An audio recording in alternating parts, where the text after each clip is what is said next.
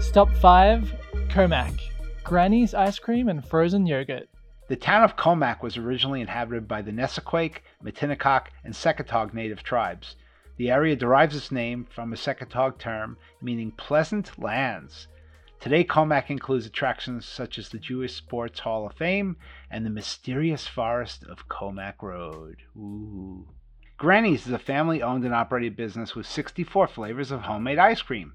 Granny's also offers a vegan menu including Dole Whip soft serve, as well as options for health conscious individuals, including four rotating flavors plus vanilla and chocolate fat free soft serve.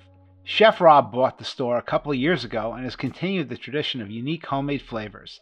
They also have a great selection of coconut based vegan options.